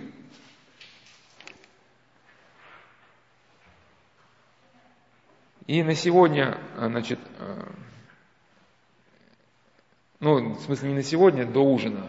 До ужина. Мы сейчас уже несколько, несколько мыслей осталось, и пойдем поужинаем. Еще такая идея, что Емельян Вафидис, почему, почему все-таки, чтобы обрести себя, необходим какой-то подвиг аскезы, необходимо самопринуждение. Он говорит, что человек обрел себя, если владеет собой. Но это некие синонимы. Например, вот человек взял карандаш и может этот карандаш положить перед собой, может положить за спину. Если человек владеет так самим собой, владеет карандашом, то можно сказать, человек нашел себя. Ну, понятно, если человек там какой-нибудь медитировал, например, да, там, говорит, о, я там нашел себя. А через пять минут у него вспышка гнева, да, когда он начинает ругаться матом, то понятно, что, значит, где, где же тогда здесь вот подлинная внутренняя свобода, где есть обретение себя. Но это говорил Бунги тот самый, говорит, что высшая цель любой, любой аскезы – это достижение совершенного бесстрастия. То есть власти осмысленно распоряжаться иррациональными способностями своей души. Ну, вот такими, например, как гнев, гнев и вожделение. Если человек, ну, гнев, она, у нас там на сайте есть лекция про гнев, я говорил, что гнев, он изначально Творцом был задуман как та сила напряжения, которая должна нам помогать бороться с препятствиями. Ну, вам нужно пораньше встать, куда-то пойти, да, понятно, что вам хочется там полежать. Но вот сила напряжения, вы себя сдираете, сдираете с кровати. Вот это э, сила гнева, сила раздражительности. Просто проблема в том, что после грехопадения эта сила раздражительности стала направляться не на грех, не на порог, с которым мы боремся, а на других людей, которые нам мешают достигать ну, наших каких-то эгоистических интересов. И вот если человек научился а, управлять собой, ну, конечно, управлять гневом невозможно, если надо правильно понять, что Гнев нельзя управлять, и, кстати, трагедия современной, может, психотерапевт, она этого не понимает, что сам по себе гнев это уже как ну, некая болезнь, извращение природной части души. Через воспитание в себе э, христианской кротости, достижение вот, э, любви, человек может достичь такого состояния, что он будет испытывать любовь к другим, но при этом будет э, именно мужественнее в достижении добродетелей. То есть бесстрастие в отношении гнева – это не полная апатия, когда человек как амеба какая-то, да, там дизентерийная там где-то. Кстати, амеба, кстати, вот не, не, я тоже тут поддался общему стереотипу, сказал, что как, как амеба. На самом деле амебы-то активные. Да, да, они там захватывают, они это неправильное сравнение, неправильно, потому что человек в апатии, как амеба. А амеба, она же там захватывает постоянно, что-то там двигается. Да.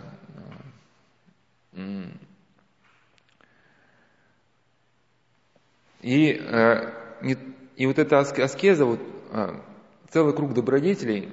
Ну, тут вас не было, когда мы разбирали тему катехизатора, который потерял самого себя, приводил слова апостола Павла, «Внимай себе и учению», он завещал Тимофею. Вот «внимай себе и учению» по толкованию наших духовных авторов, это значит, недостаточно одного крещения. Человек, человек должен развиваться в этом круге добродетелей – должен непрестанно читать, совершать добродетельность, чтобы, да, вот в этом продвигаться. Создавать вот некие, некие условия. И если он будет продвигаться, то применительно уже к, к, к тем беседам, которые сейчас говорил, да, вот, вот эта встреча с самим собой, овладевание самим собой, оно, оно и произойдет. И необходимо также отметить а, а, тему молитвы. Вот очень толковый трактат был о молитве Иисуса и божественной благодати, который написал в 50-е годы 20 века священник Антоний Голландский Михайловский в эпоху гонений. Он писал, что когда чувство господство над умом и вот эти похоти порабощают ум, тогда человек утрачивает эту свободу, полученную великий дар от Бога. Внутренний человек приходит в расстройство, и человек при, находится во внутреннем беспорядке, не способен к трезвению, он при всем желании не может обуздать ни ум, ни чувства. Но что такое не, не может обуздать ни чувства, ни, ни ум? Вот есть такое выражение, да, любовь зла, полюбишь и козла. Здесь, конечно, не о любви речь идет, а о состоянии человека, который вот находится в постоянном внутреннем раздрае, его сердце, оно вот как э, вот этот, какая-то деталь, которая оторвалась да, от, от, от общего двигателя, ну, намагничная деталь, которая к любому другому магниту притягивается, вопреки какому-то ну, общему настрою человека. И он писал, что когда в человеке все пришло в расстройство, человек, приступая к молитвенному деланию, с самого начала должен быть готов вести борьбу со всем строенством прежней жизни, чтобы с помощью благодати полностью переродиться, избавиться от всего неестественного в себе.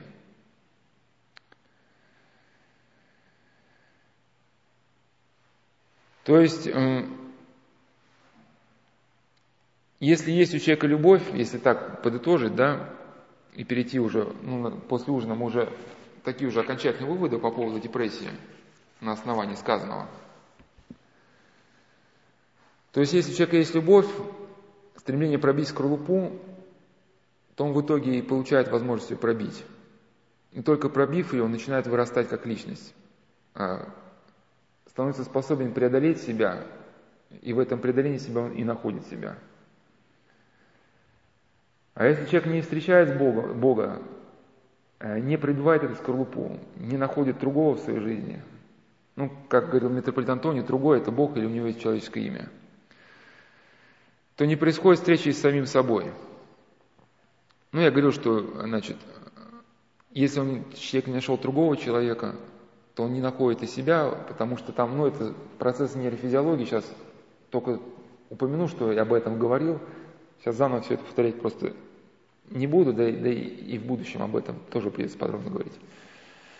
А сегодня мы говорили, что если человек не встречает э, Бога, то не, не происходит встречи с собой, потому что человек как является отблеском божества, и самого себя он может понять только э, в этой встрече.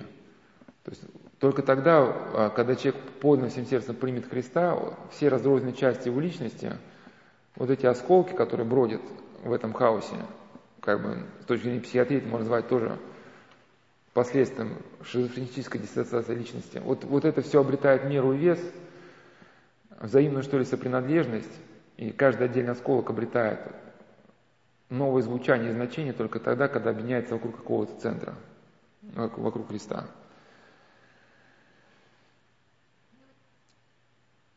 Ну, соответственно, если нет любви, то нет ни этого ни обретения, неспособности преодолеть вот эту собственную скорлупу, то человек в этих своих эгоистических мыслях, он так и закостевает. Закостевает в том, что Томский назвал проклятием эгоистического существования. Если он закостневается а, во всех этих процессах, то, конечно, он пытается выйти из этой депрессии, найти какое-то средство. Антидепрессанты, там, не знаю, экстрим, еще что угодно – на, какой-то, на каком-то этапе, на какой-то короткий период можно предположить, что ему, может быть, что-то и удастся. Но так как жизнь человека кардинальным образом не менялась, то его ожидает новый, новый виток. Новый виток усугубления проблемы. Ну, пример, э, который я не знаю, сегодня уже не успел упомянуть, даже после ужина, но в следующий раз, да, пример это, значит, портрет Дариана Грея, который, э, пытаясь выйти, выйти из обличения собственной совести, ну, хоть там не пишется о депрессии, но предполагается, но он пытался ее выйти из нее в новом витке каких-то перекосов, да, ну и понятно, чем он кончил. Ну, хоть там не сказано про совесть, но я, ну ладно, буду подробнее в другом месте разбирать. То есть все попытки человека, если их подытожить, да, и, э, значит, выйти из депрессии, часто привожу образ Газупери, но еще раз приведу. Их можно на два, на, на, на два пути, на два подхода разделить. Э, человек, который потерял молитвенную прохладу, он ее не сможет найти между камнями. Ну, Экзюпери немножко не так писал, просто его образ не совсем понятен там, но я по-своему изложу.